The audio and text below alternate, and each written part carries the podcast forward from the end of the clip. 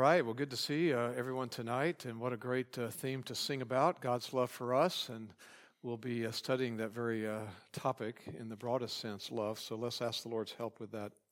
Father, we are grateful that you have brought us here tonight. We know that all things happen due to your good providence, and we trust you. We're grateful we have a trustworthy, faithful God.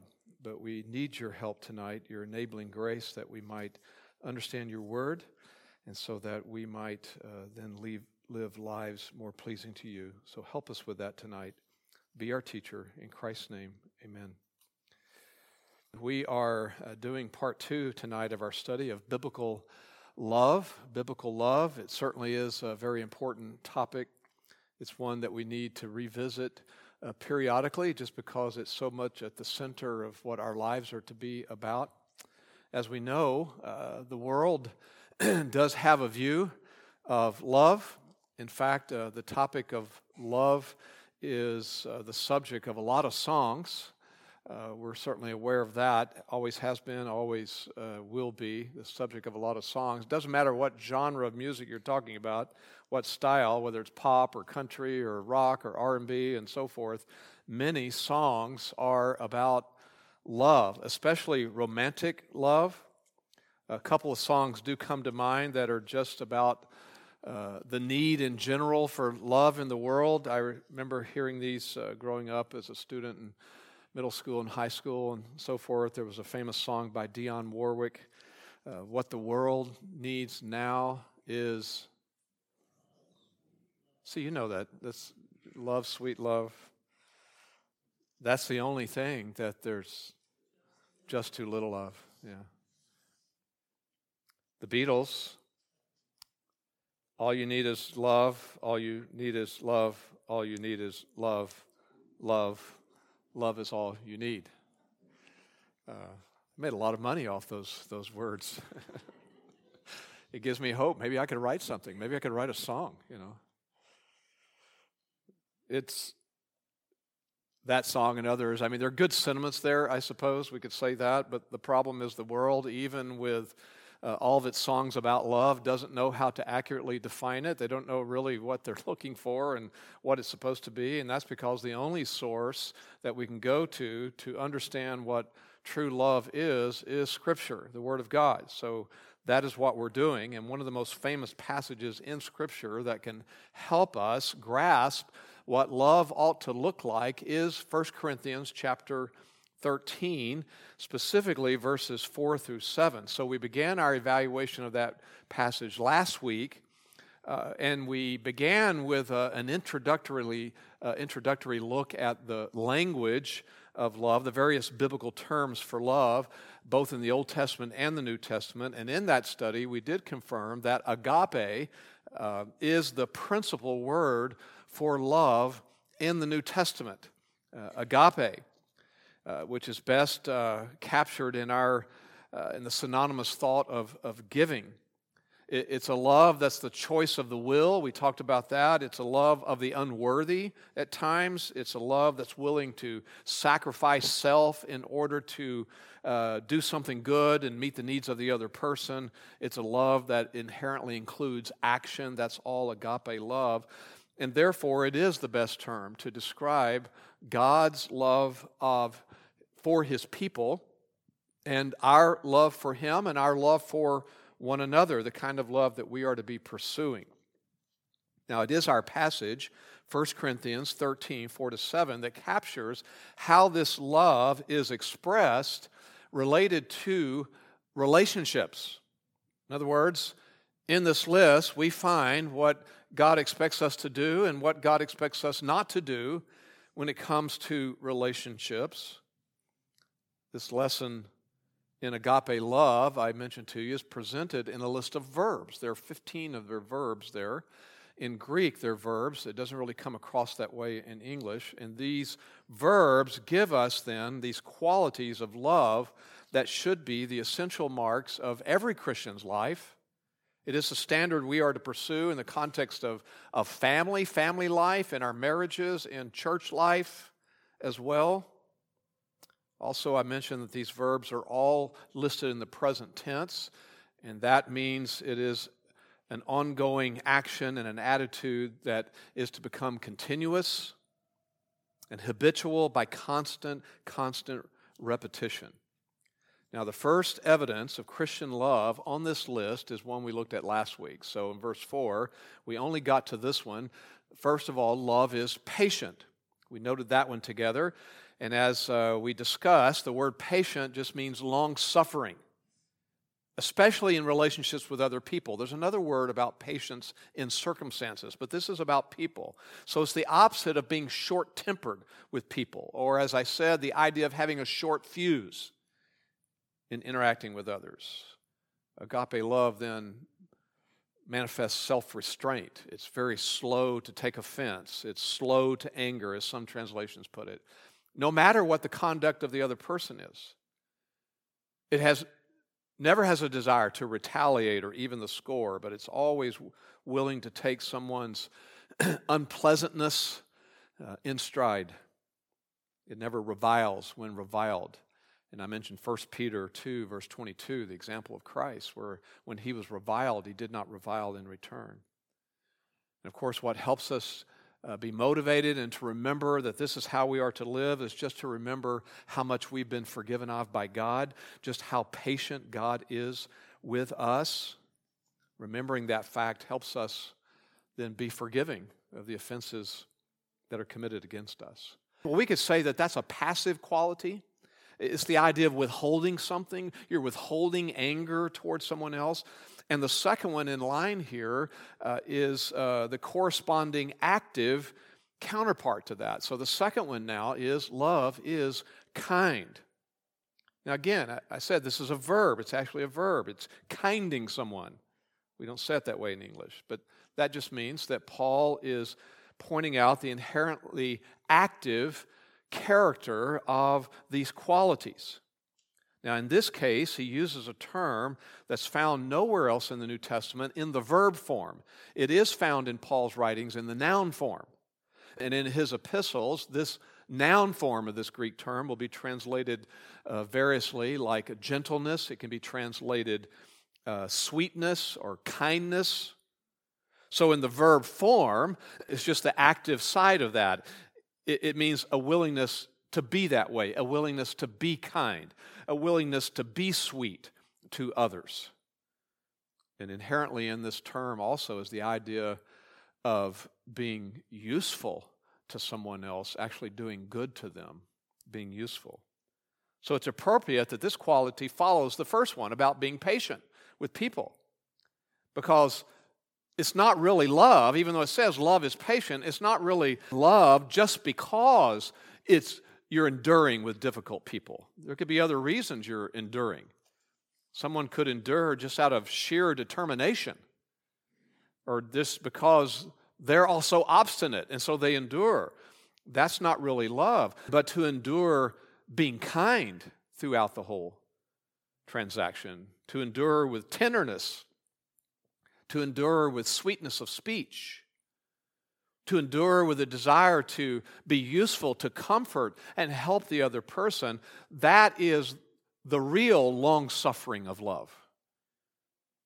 So the person filled with agape love is always, just as an attitude, disposed that way to do good, even to those who seek to hurt or those who oppose us. Always helpful, always friendly always compassionate.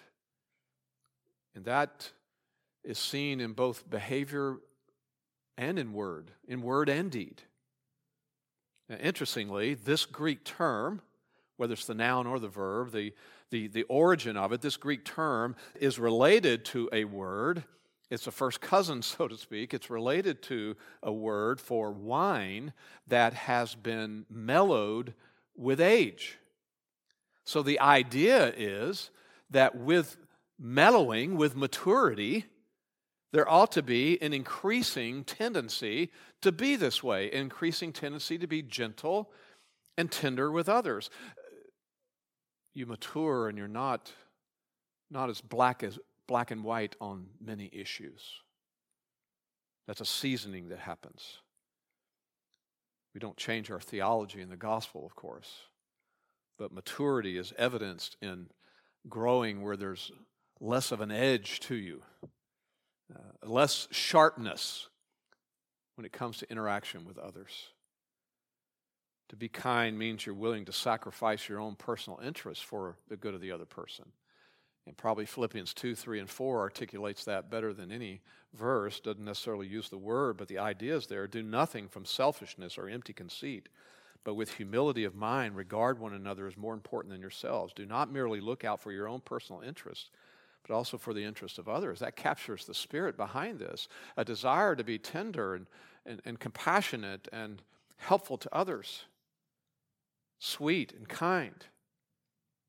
And it doesn't just it doesn't just mean doing this in the large things that happen in life. It, it more than likely is going to be more often the, the performing of just little acts of thoughtfulness, little acts of gentleness along the way. Sadly, we, we don't say the words, the sweet words and the gentle words to people, words of kindness about someone and, until they die found this great quote by J.R. Miller. He says, Do not keep the alabaster boxes of your affection sealed and laid away until your friends are dead. Fill their days with tenderness. Speak your words of commendation while their ears can, can hear them. And it doesn't matter whether the kindness is recognized or appreciated by the other person. Just look at the example of Jesus. He was kind, he was gentle even though people returned evil to him. He, he didn't do good to others and then become very cold and bitter when it wasn't reciprocated or appreciated. People tend to do that, but not Jesus. It helps to think about how even these first two character qualities are manifested by God toward people. Both patience and kindness are two sides of his own attitude toward people. Romans 2, verse 4 mentions both of them. Or do you think lightly of the riches of his kindness and tolerance and patience, not knowing that the kindness of God leads you to repentance? So, on one hand, we see in God this, this patience, this loving forbearance, you could call it. It's demonstrated by his holding back his wrath toward human rebellion. He's still doing that in many ways. But on the other hand, his kindness and is found in just the thousands of expressions of His grace and His mercy every day. Well, these are two positive qualities, we could say. Love is patient, love is kind. But the passage goes on now to, to tell what we must not do and be. In full disclosure, the, the, these proofs of love, we could call them, are, are even more clearly showing how agape is something different than what's natural to us. Agape love is, is not found in the natural inclination of, of fallen man. Uh, the natural bent is towards self. And the rest of the list certainly makes that evident. The third one is this love is not jealous. It's not jealous. The Greek term is zelao. I only say it and give it to you because it is where we get our word zeal from that. You can see the similarity there comes from a word that means to boil, to seethe, to be hot. So this speaks of some very strong emotions, strong passions, but it can be either good or bad, this same word. This emotion can have a, a, positive connotation. You can see it in the sense of, of guarding one's honor, and it says that about God, that God is a jealous God. And Exodus even says that his name is jealous. He's jealous in the sense that he commands that people worship only him. That, that's a guard of his own honor, and so that's a positive connotation of this. It's used in a positive sense later on, in, uh, earlier in 1 Corinthians chapter 12, verse 31, where he talks about spiritually spiritual gifts, and he says, earnestly desire, that's the same word, earnestly be zealous about, be, be jealous about exercising the, the greater gifts. Desire that in the body the greater gifts of serving and teaching and so forth. But in our verse, in this current sense, in verse 4 chapter 13, it's used in the negative sense, not the positive. Here, Paul is talking about a passion that's motivated by self So when we think of jealousy in that sense, we think of the word envy, and it's a strong emotion. It's burning with envy, it's seething with envy and jealousy. And that's the most common usage of this Greek term. So the point is, in a list like this, that agape love, like that, agape love actually delights in someone else being honored, it delights in someone else being esteemed. Practically speaking, love rejoices over the blessings of other people.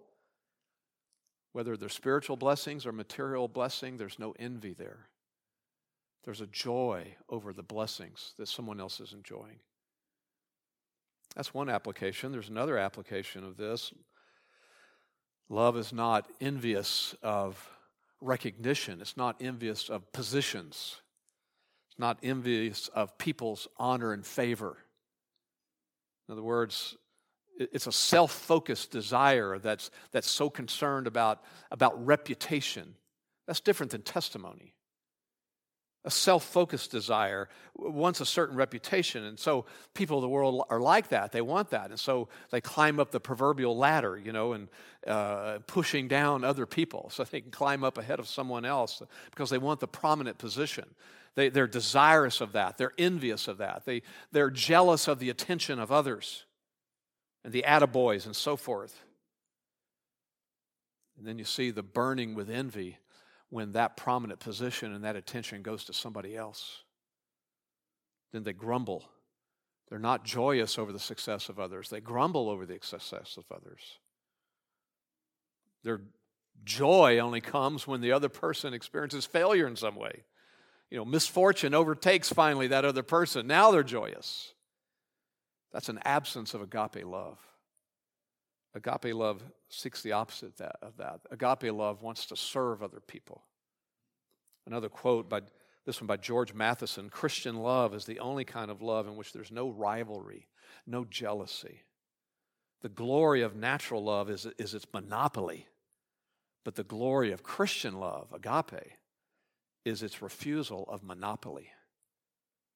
Bottom line, bottom line is agape love is not jealous, envious in any form. There's a fourth one in the list. Love does not brag. Love does not brag. It's interesting that this follows jealousy because uh, a self focused person can be very envious and jealous of what others have, their positions, their, their material possessions, their money. And in the very next breath, that same person that doesn't have agape love in their heart can start boasting of their own abilities and their own possessions as though what they had was vastly superior to other people. The point in this list is agape doesn't do either one. Now, this Greek term is not found anywhere else in the Bible. It's from a noun that means a braggart, or maybe an antiquated language, a windbag. So the verb means then to behave that way, to behave as a braggart, to behave as a windbag. It's the person that in their communication embellishes everything they say in order to gain attention and recognition. They're, they're marked by ego, egotism. A braggart is filled with pride pride in himself, pride in accomplishments. Wants to impress others, but not agape love doesn't want to do that. Has no desire to impress anybody. Agape love has no desire to appear superior to anyone else. In communication, it, agape love never overestimates or embellishes its own abilities and achievements. Instead of being marked by conceit or what we might even call ostentation, showing off, agape love is marked by, by self effacement. Love readily admits what Paul says in 1 Corinthians 15:10 agape love lives with this mindset that I'm, I only I am what I am just by the grace of God. Now, the cure for this is then the opposite, and that's humility, but as well, it's the right kind of boasting. So there are verses that tell us what we ought to brag about. Another way you could say what we ought to put our boast in. Psalm 34, verse 2 My soul shall make its boast in the Lord. Psalm 44, verse 8, in God we've boasted all day long. 1 Corinthians 1, let him who boasts, if you're going to boast, boast in the Lord. And so it's talking about boasting in things that are truly great. There's nothing truly great about us to, to boast and brag about. But God is great, so we boast in the greatness of God. We boast in the, the, the, providential, the sovereign providential actions and dealings of God. We, we boast in the plan of redemption and, and our salvation in Christ and the work that He did on the cross. And I think Paul's a great example of that. He talks about glorying in the cross and he, he boasted in the Lord. And even when he talked about tribulation and his infirmities, he was boasting in the sovereignty of God in those situations. Most bragging is obvious, it's very bold, but there's a subtle kind of bragging we have to be on guard against because it's not agape love, and that's more the exaggeration of things. Exaggeration is embellishing things to present ourselves in the best light possible. Again, Jesus just didn't go about his life interested in gaining recognition. He, he left his reputation. He left all the results completely in the hands of God, as I said in 1 Peter 2 22 and 23, really, that he didn't revile when reviled. He entrusted himself to God, the one who judges righteously. There was no reason to, to boast and brag or exaggerate. He's the epitome of everything in this list. As I said last time, you can put Jesus' name in this. Jesus is patient. Jesus is kind. Jesus does not boast and so forth. And there's a fifth one in the list now. These are all so related. The, uh, the next one's so clearly related. Love is not arrogant. It's not arrogant. To be arrogant or full of pride is to be full of self satisfaction. Now, the term itself means to, in a verb form, means to blow up. Okay? I think you want to change that next slide here, I think. Love is not arrogant somewhere in there. Did I leave it out completely? No, I just didn't put the right term on it. In your mind, cross out that word brag and type in the word arrogant. Now it's fixed. Full of self satisfaction. To inflate something, okay? That's the, the idea behind the word. It's in a particular voice in Greek, the middle voice, that always points to the, the action of the subject, of, of entering into the action willingly. That's the idea of middle voice. So it's, it's to blow oneself up or to puff oneself up. So behind this is what all the boastful bragging uh, that's going on. It's this it's arrogance that we just talked about. It's a conceit over an overestimation of one's own abilities and importance and achievements. And all of this is so clear against the teaching of Scripture. I reference Proverbs 6 from time to time where it has that list of seven things the Lord hates. And those seven things that are in there that are an abomination to him, they're so important. And the first one on the list has to do with arrogance and pride because he says he hates haughty eyes. That's the look of arrogance. Paul gave us great advice in Romans 12:3 not to think more highly of ourselves than we ought to think. He goes on to say, but think wisely, think with sound judgment. Now, sometimes we talk about somebody's boasting as empty boasting, but let's get back and look at that. There is no other kind of boasting. All boasting is empty boasting. So, what's the cure? Same thing as I said about bragging, it's humility. Matthew 23, verse 12 Whoever exalts himself shall be humbled. But whoever humbles himself, that's God's way, will be exalted. James 4 Humble yourselves in the presence of the Lord, he will exalt you. So, again, this is all a contrast. Agape love is. Agape love is humble, so therefore, agape love is in contrast to arrogance. The humble person is the one who desires to manifest agape love. Number six, love does not act unbecomingly. Unbecomingly. This Greek term is really an odd one. Askemone. It doesn't sound like anything. Except in the middle part, it askemone is where we get our word scheme from. About shape, the shape of something that you're doing. So in this term is the idea then on the negative side of being misshapen or ugly to be shameful, to be base and crude and rude. It conveys the idea of rudeness, ill manners, insulting conduct, indecent behavior, crude behavior. This is really interesting. Paul's not just concerned with the character alone, but he's concerned with how it, all this ends up getting expressed outwardly. In a sense, with this word, he's discussing what we would call etiquette, Christian etiquette. Agape love cares about that. The Christian cares about how they, they come across to people. I was thinking about this and I just began to spill out on my own paper here. This is what I said to myself. Oh, how I wish those in the political arena who profess to be Christians understood this. Etiquette, a lack of rudeness.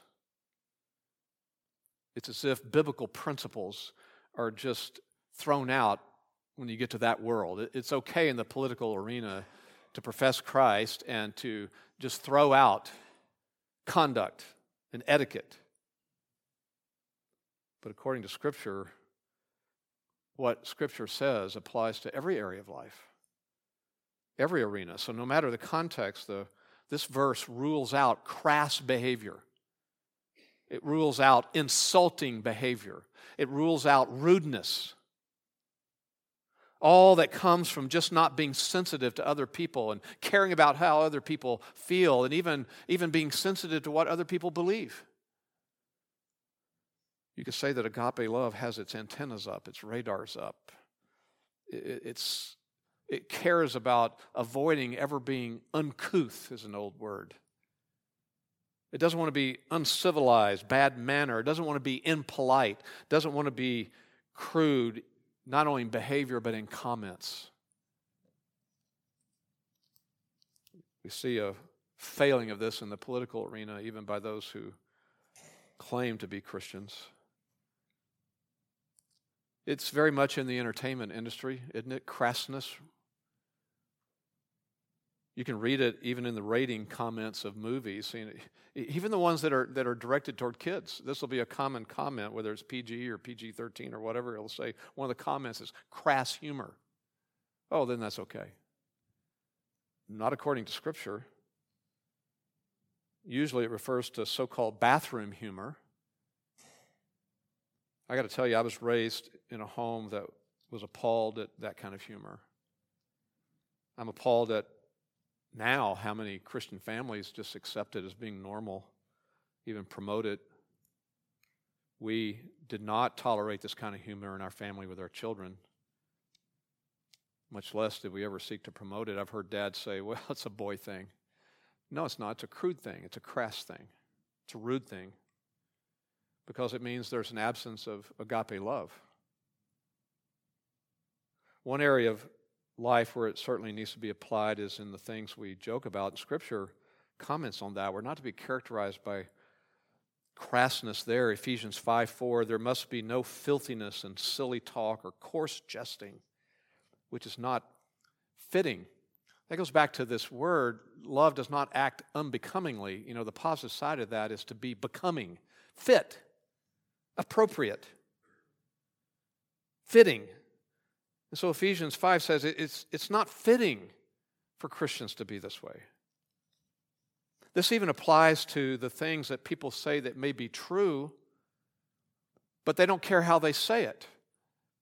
Just be blunt and without any tact at all. I mean, as long as we're speaking the truth, that's all that matters, right? Not really.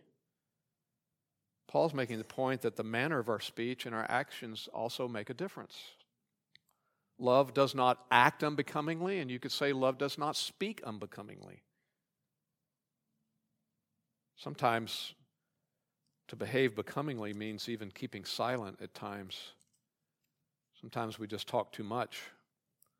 There's a lack of tact there. We express our opinions at the wrong time to the wrong people without thought about propriety and tact.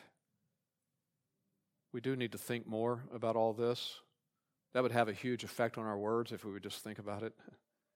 Put ourselves in the other person's place and so forth. And really think about what might hurt, what, what, what might what sin might be avoided if we thought ahead of time.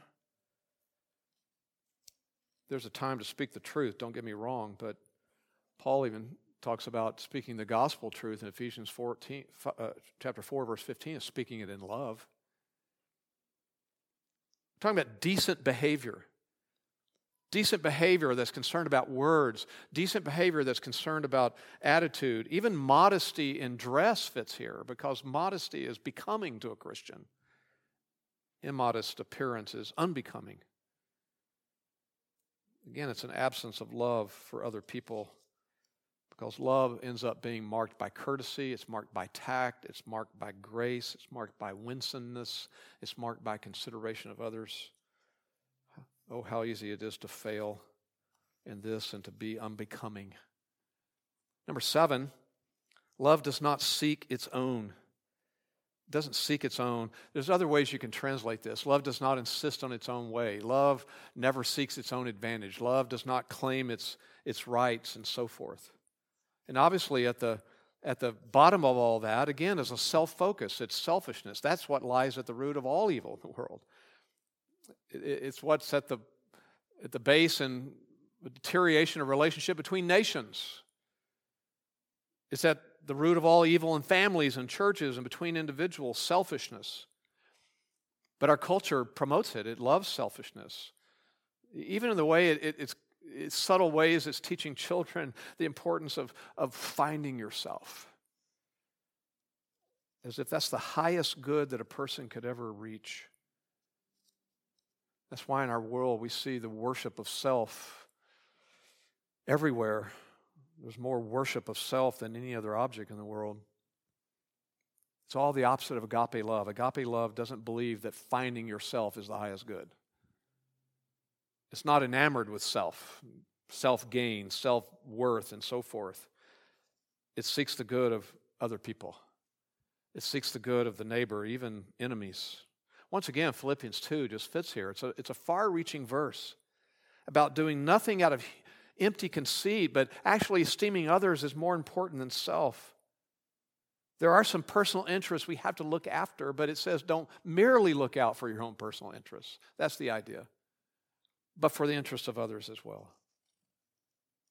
That's the biblical models, not seeking what satisfies self what promotes self. It's not seeking what makes me feel good about myself. The model is agape love, which is seeking the good for others. Well, Christ modeled this for us. He didn't seek his own, he wasn't known for that. He didn't seek his own comfort. He was concerned about others who needed him. He didn't seek his own will, but he was always wanting the Father's will. He didn't seek his own advancement. He was here on a mission. Matthew 20, verse 28 just as the Son of Man did not come to be served, but to serve and to give his life as a ransom for many. That's, that's the model. So we do have to examine ourselves on, these, uh, on this, li- this list. Based upon this list and all these qualities, we have to examine the activities we're involved in. We have to examine the choices that we make day by day, whether we, we have this default setting and a, and a habit of picking and choosing what we do and what we get involved in just just based on what will meet our own personal needs and serve our own personal needs the best. Love does not seek its own. By the way, that includes the not seeking to be more self confident. That's really more of a, of a concept from the world to grow in self confidence. And I, I know what we mean by that. But it's not self confidence that we actually need in order to face all the challenges of life. We need the confidence that Scripture speaks about in verses like four, Proverbs 14, verse 26. This is what we want our children to grow in. In the fear of the Lord, their strong confidence. His children will have refuge. For the Lord will be your confidence and keep your foot from being caught. Paul says, in such confidence we have through Christ toward God. That's the kind of confidence we need. It's not seeking our own sort of strength and self confidence, even, but it's the the confidence that we found in, in the Lord, that we trust Him no matter what happens. Number eight, love is not provoked. It's not provoked. Let me talk about anger just for a moment. we have to search our hearts to figure out what kind of anger we have sometimes because there's two different kinds. Ephesians 4, verse 26 says to be angry, yet don't sin. So anger can be wrong, sinfully motivated, and selfishly handled, or it can be right, it can be properly motivated. And we see both examples of both kinds of anger in Scripture. Christ was angry, God was angry. Christ had indignation. Anytime God, the Father, was dishonored, there was righteous indignation, we call it. Anytime people distorted God's word and they added to it and then ended up promoting hypocrisy and injustice, his righteous indignation was, was provoked and excited. Any expressions of a lack of integrity in religious life, inhumanity of man to man, and so forth, it's all righteous indignation, righteous anger in Christ, but it was never any personal offense or injury that prom- prompted this. It wasn't personal offense to himself that prompted his anger. As I said in 1 Peter 2, when he was reviled, he, he didn't revile back in return. He got exercised, though, when God's honor was being defamed, and so forth. So there is a righteous anger. Sadly, most anger that humans have is not that kind. We could use a little more of that, but we don't have that as a default setting. Sinful anger is always connected to personal disappointment in some way, or disappointment, if you don't want to put a T on the end of it. Personal ambition that gets resisted and gets defeated. Somebody messes it up and we're angry. Our hopes are broken. Sinful anger is connected to being irritated. Our, our traditions, our perspectives, our own preferences are being violated and disagreed with. Sinful anger is disillusionment in other people that develops into resentment. There's a healthy, unhealthy self consciousness where people are, are angry and upset because I think other people are talking about me. I, I, I, think, I think she's talking about me. I, I, I know he meant something by what he said. There's something going on there. That, that anger, that indignation is excited, but it's sinful. So we do have to examine our anger. But like I said in Ephesians 4:26, be angry, but don't let sin enter into your anger. There is an anger, there is a passion, is the idea behind that word. There's a, an energy, a passion that motivates people to do what is right and to resolve what is wrong. There's a, there's a passion that motivates and moves us to change.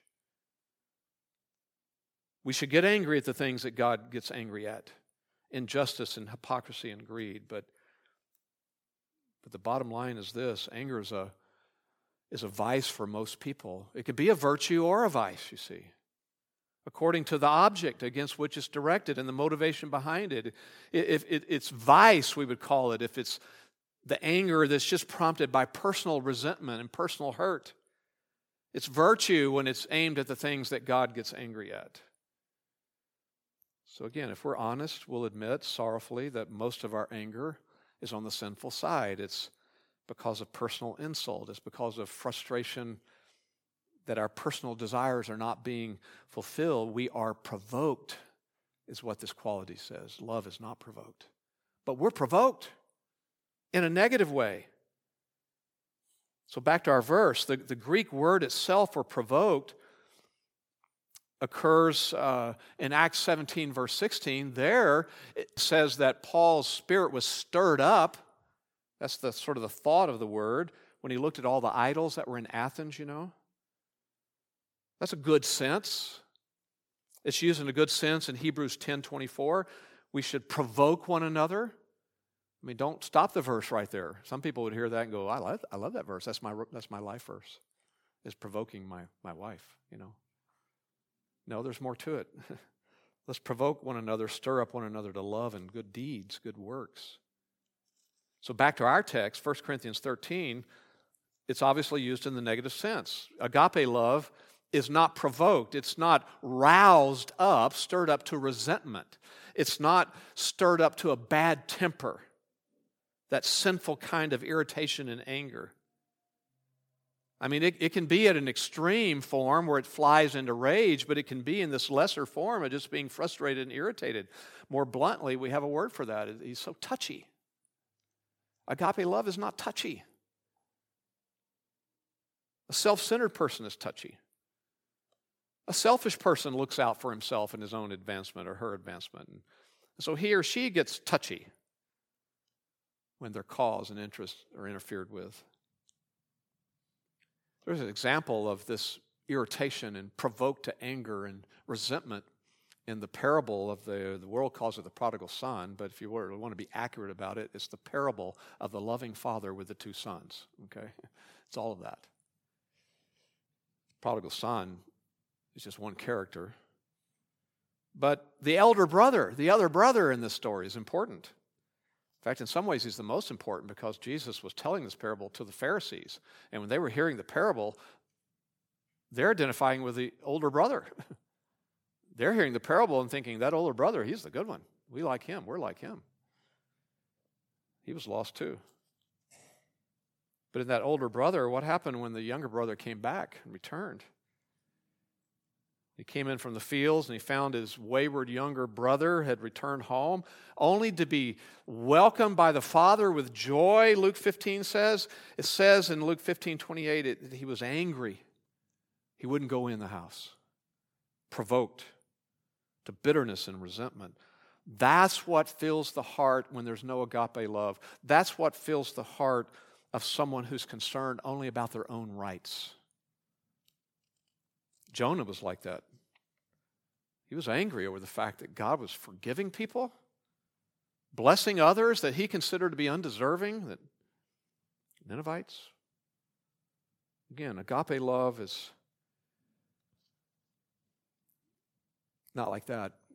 It's not that agape love is blind to faults, it's not blind to sin. Agape love is not blind to abuse. It's not blind to the moral faults of other people. In fact, it's willing to address it for the good of the person and for good of others. But still, it's not personally provoked.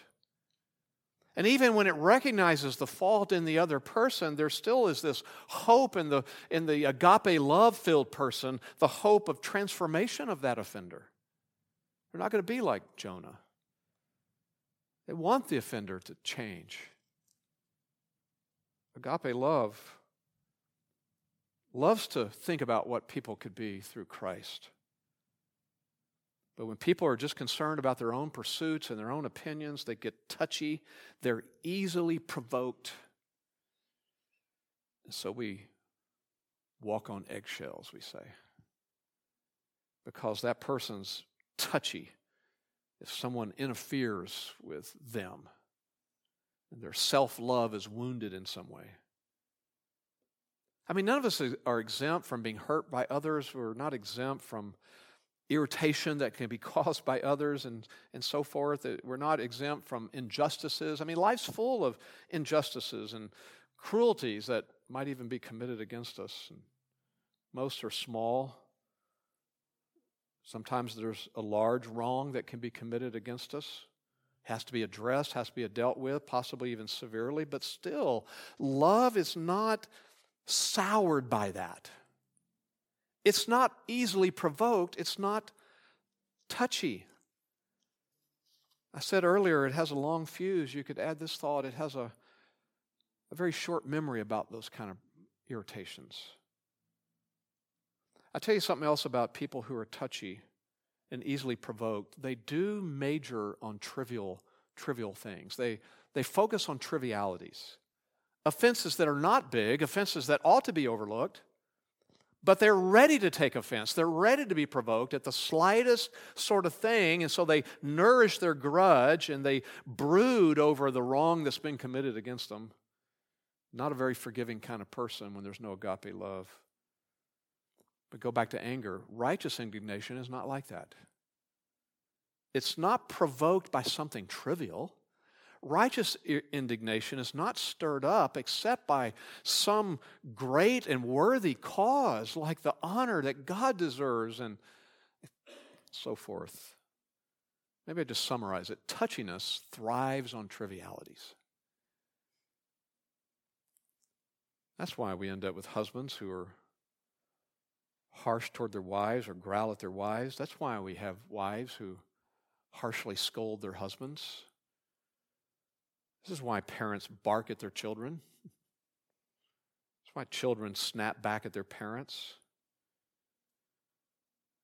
It's an absence of agape love because love is, when there's no agape love, there's touchiness. So agape love is the opposite of touchiness. Love will endure slights and insults, so forth. It's never exasperated. Well, all of this will end there as far as the list. We'll pick up with it next week. There's only so much conviction we can handle. Always remember, I've been living with this for several days, okay? I'm pretty beat up. I couldn't help but think of a summary thought. All of this, then, re- relates to the biblical concept of denying self. And just think how important that is in our Christian faith because the beginning of our journey with Christ starts with self denial. I mean, Jesus himself has a summary statement of what it means to be a Christian. Luke 9, verse 23 If anyone wishes to come after me, let him deny himself and take up his cross daily and follow me. I mean, there's a, there's a big dose of that that happens at the beginning of our following of Christ because we realize he's God and we're not. And so we, we let go of serving self and loving self and sin in the world. I mean, as best as we can understand it at that moment, there's a lot more to learn about it people sort of present the lordship of Christ sometimes as, as, if the, the break with all of that is so dramatic that the person never sins anymore never has a battle with the flesh anymore. That's not really true. The work of regeneration creates in a person's heart the recognition that God is God, He's the Lord, and the person is not, and there is a, there is a need to uh, follow and obey Him. But there's a lot of things to learn about that. It's a life of learning it. I've seen many Christians come to true salvation, and over the first six months, there's a lot of things that they didn't know they had to, to say no to, that they were still imbibing and living with and living in sinful things. But as the Word of God began to teach them, they, they realized, well, this is what it means to follow Christ, to deny self. Take up my cross daily and follow Him. I'm starting to learn what that means. It's a life of that. So, yes, all of this relates to how we even begin our life.